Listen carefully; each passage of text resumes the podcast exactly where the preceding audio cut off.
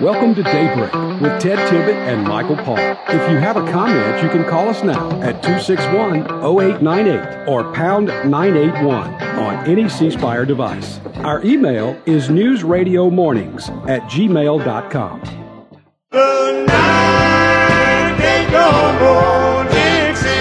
Good morning. It is 716. A little early, but uh, no tricks here, just all treat. Gene Valentino's in the house. So the Velvet Hammer is here with us. Good morning. We're glad to have you in the studio audience as usual. Is very happy that you are here. Good morning to the Velvet Hammer. Good morning. so what you got on your mind this week? Oh my words. I was waiting for you to bring something up. I don't know. I came here with a blank slate.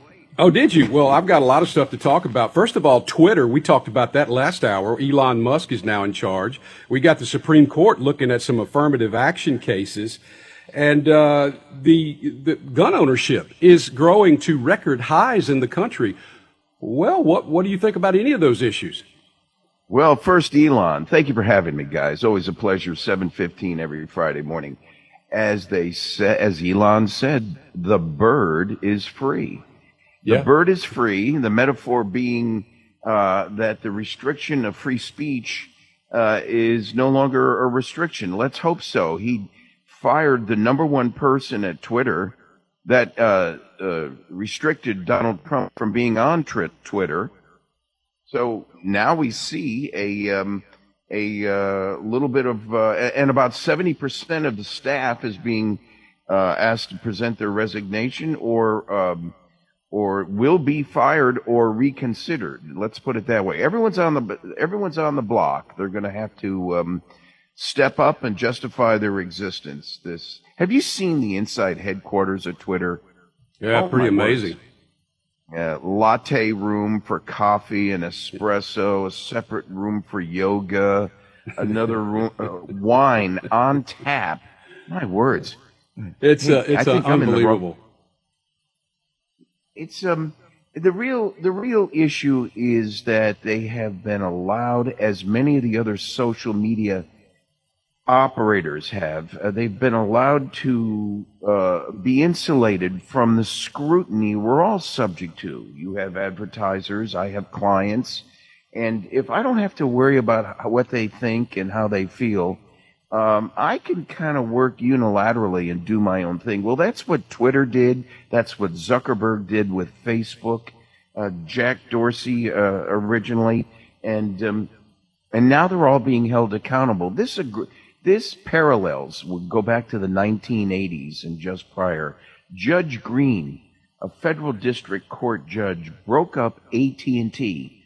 AT&T for our Gen X folks is was a huge monopoly that existed uh, through the United States, and the federal government, under rules of antitrust, felt the need to break up AT&T, and they did into mini bells or small phone companies around the company country, and this was the precursor to what became known as this, the deployment for cellular phone systems nationwide, worldwide. It allowed John Q and Jane Q Public to have a chance to step up and become the owner of their own telephone company, their own utility.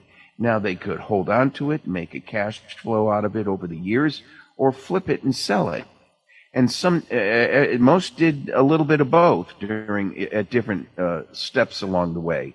What happened with Twitter and Facebook and Amazon and the rest of them is they've become insulated from that sort of scrutiny that I've just made the analogy to with AT&T.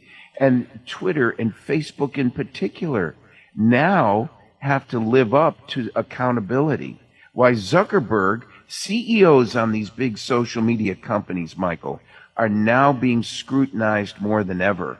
They don't get to operate in, an, in a vacuum. It was millions of dollars that Zuckerberg put away to the Democratic Party to screw Donald Trump. That should be illegal. Well, it should be, and, and there should be some oversight on that. And I think you're going to see as we progress into the future with new leadership in Washington, I think you're going to see a big change and maybe some uh, some stomach, I guess we will put it, uh, to to go back after some of these huge corporations who are pretty much monopolizing the landscape of social media, and that would be Google, namely, and Facebook, who are, I guess, besides Twitter, some of the largest operators in the world. It, they're worldwide. There's no question about it. And in some countries, you know, uh, Gene, they are uh, limiting what they can do and how they can operate, but not here in the United States, which I think it needs. That needs to. We need, that needs to be something that's on the table. Oh, absolutely, Michael. You know, there's this Congressman Mike Waltz here in Florida. he said that uh, recently, when the House flips, and it's going to November 8th, we're getting to the bottom of several things. Your uh, the controls and oversight, uh, uh you know, free speech to hurt other people. Your free speech to hurt me cannot be absolute. If you don't show responsibility with your free speech, there have got to be some uh, controls on it. I'm not interested in limiting free speech. It's the First Amendment to our Constitution. It's a sacred right. But you cannot intentionally, with malice, go out and hurt people. Now, the same thing applies, uh, Mike Waltz uh, was talking about with COVID. When the House flips, we've got to get to the bottom of our national security, ergo our national health and wellness, and get to the bottom of COVID, which was swept under the rugs. We've oh. got to get China to reveal where that virus really came from. All of a sudden, uh, you know, it's not some sort of wet market. It's now some, uh, maybe it was a reckless uh, um, gerrymandering of the uh, coding on the antibody system uh, serum for um, for COVID in in the Wuhan lab. We will see. They're going to get to the bottom of it. But you know, it all starts on November 8th, about 11 days away. Here's the problem I have, something I wanted to bring to your attention. Hundreds of thousands of voters in Pennsylvania alone have already voted, Michael. Would you would how many of those hundred thousands of voters have changed their vote had they had the privilege to witness this Fetterman Oz debate the other day? Everyone is panicking now that they voted for the wrong guy, yeah. Fetterman. Based yeah, you know, stu- you know, Gene, that, that case there is, is, is, a great glaring example of how the media have protected a candidate similar to what they did with Joe Biden back uh, during the Biden Trump election. They have absolutely protected this guy so that people wouldn't recognize the fact that he's just not capable of doing the job. I'm sorry for him. Nobody had a good friend that had a stroke over the last week. And, you know, that's a terrible thing to happen to somebody. And we hate that. Sure. But but at the same time, he's not capable of being a United States senator, being able to talk no. and understand people and to, to, to go out and do the, the job that the Americans expect you to be able to do as a U.S. senator for the whole country. He just can't do it. He's not capable of it. And that's unfortunate, but it's just true. It, it, it's true on many levels. Look, I have, I'm sympathetic to his health situation, but I'm talking a, about a system of government the tail's wagging the dog. Look, I do support a limited use of uh, the absentee ballot. If you're a citizen, you're overseas, or your mother-in-law or father-in-law are in, in the uh, health facility, sure, an absentee ballot may be appropriate. But early voting's got to go because you were denied the opportunity of seeing Fetterman and Oz display themselves. Um, uh, uh, uh Secretary of State, uh, no, excuse me, um, Attorney General William Barr uh, made this point clear. It's an uneven playing field. You've got some people seeing, knowing certain things about candidates and other people not knowing certain things about candidates because of this early voting debacle. Stop it. Everyone votes on the same day. I'm voting on November 8th. I hope you are too the most important thing we could do is tell 10 other people to get down there and vote as well. Yeah, it's so important to go vote on the actual election day. And I agree with you 100% that this has gotten out of hand, this, this uh, early voting. It's just not, let, let's do, if you want to get a chance for more people to vote, then let's have an election on Saturdays where people are off and can go vote without any issues. But let's not do this uh, this you know weeks in advance you're able to cast a vote for a candidate who you really haven't learned a lot about yet because it's really the last few weeks of the campaign that you really get to know things like what we learned about Fetterman who is absolutely unequivocally not capable of doing the job of a United States senator. Yeah, let me let me create a hypothetical for you. Let's assume this was the 2024 race and Biden was running again and here we are, weeks out in a uh, before the election. Now, let's say two two weeks or four weeks out before the election, and the Hunter Biden story finally reveals itself. The the wrongdoing is so significant, the the federal attorneys cannot look the other way anymore, and the attorney general gr- gives the green light. Go ahead and press charges and indict only to find out that there's probable cause for Joe Biden to have been associated with payoff with China and Russia, therefore having insight to our nuclear secrets? Is this the guy you want to reelect for president?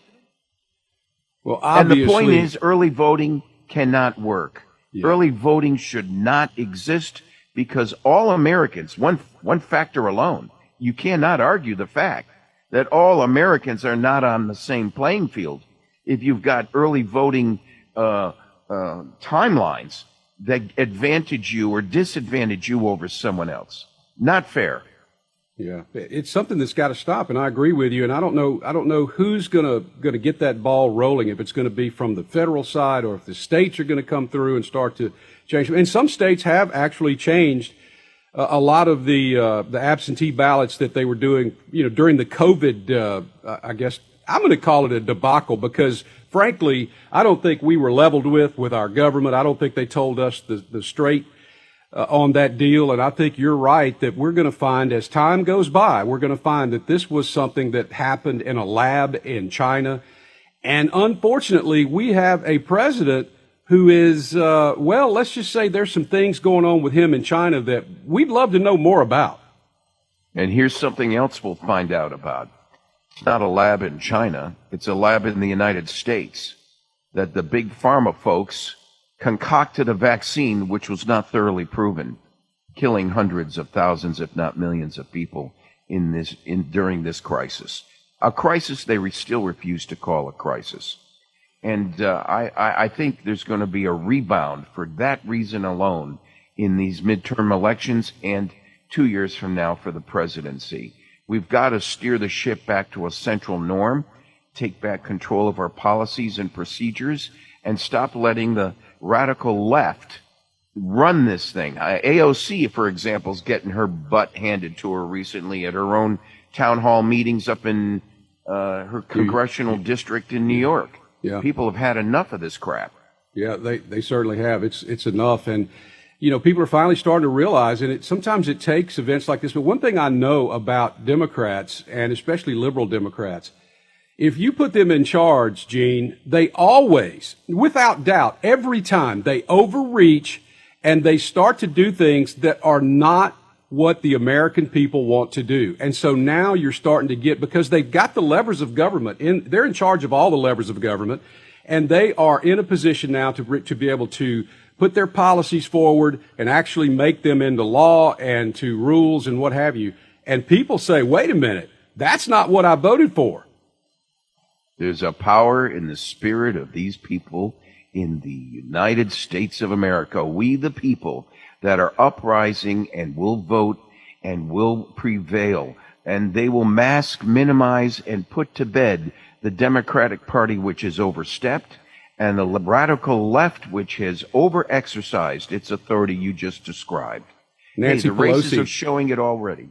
Nancy Pelosi needs to needs to clean out her desk.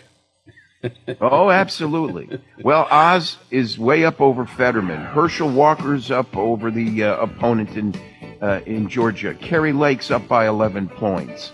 Blake Masters is close, but we'll see. I think he shows it our good buddy Governor Ron DeSantis over here in Florida, he's going to smother and kill, pulverize Charlie Crist. Ah, I and, can't wait. Uh, okay, Gene, thank you for joining us. That's the music. We got to go. Thank you. We'll see you again next week. Best to you, buddy.